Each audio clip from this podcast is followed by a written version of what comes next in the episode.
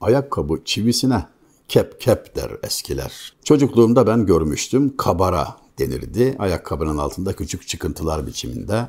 Küçük kum tanelerini çıtır çıtır ezer. Çok da ilgimizi çekerdi. Keşke öyle bir ayakkabımız olsa filan derdik. Futbolcuların ayaklarında gördüğünüz çivili ayakkabılardan hatırlayabilirsiniz. Böyle dayanıklı olsun, arazi şartlarına uyumlu olsun diye. Çiviye benzer çıkıntılar vardır. Onlara kep kep denir. Bastığı yerde yıldız gibi izler bıraktığı için şairlere de ilham konusu olmuştur. Gökteki yıldızlara kevkep, ayakkabı kepkep aynı isim benzerliği sebebiyle de birçok şair için metafor malzemesi olmuştur. İşte adam ayakkabıcıydı. Ayakkabı çivisi imal ediyordu. Daha da doğrusu çivi imal ediyordu. Ayakkabı çivisi kepkep ama mesela tabut çivisi de mismar.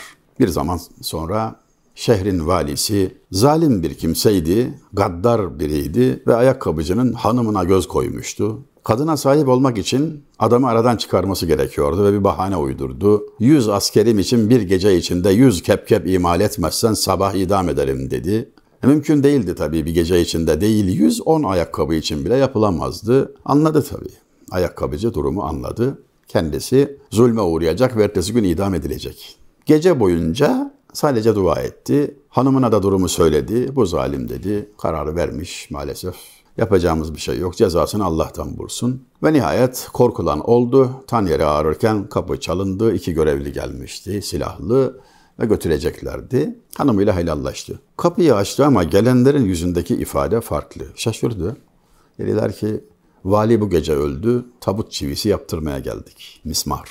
İşte şair o zaman demişti ki kepkebi mismara tebdil eyleyen perverdigar. Lane-i murgi garibi kul yıkar Allah yapar. Ayakkabı çivisini tabut çivisine dönüştüren, kepkebi mismara tebdil eyleyen perverdigar.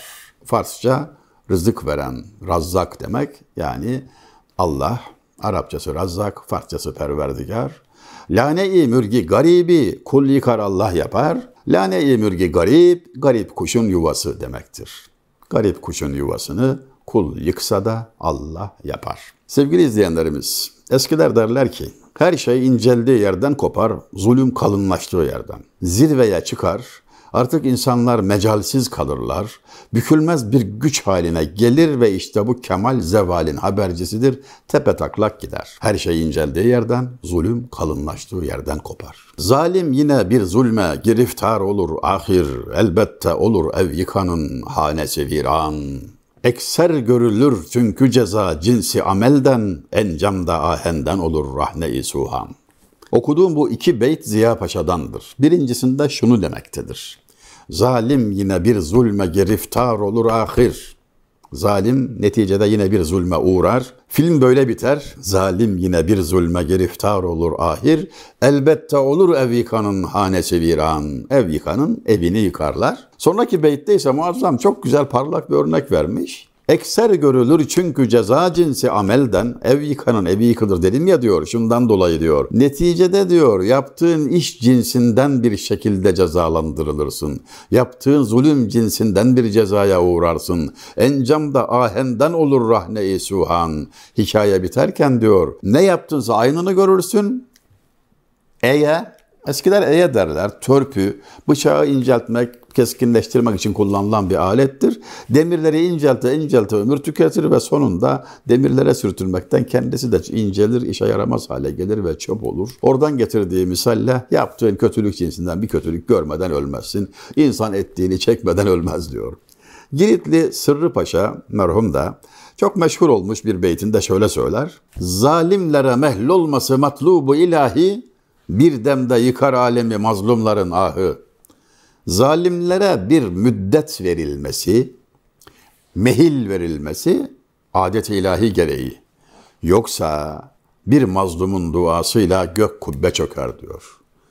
Zalimlere mehl olması matlubu ilahi bir demde yıkar alemi mazlumların ahı. Dünya böyle. Yani imtihan olacak. Zalim zulmünü icra edecek. Mazlum bundan dolayı hem Günahları temizlenecek belki, belki sabırla sevap kazanacak, feryadı göğe çıkacak ama neticede boynuzsuz koyunun boynuzlu koçtan hakkını aldığı gün adalet yerini bulacak elbette ama dünyada da her şeyin cezası ahirete kalır ama zulmün cezası gecikmeden dünyada da verilir. Fakat şu var, şu kadar var.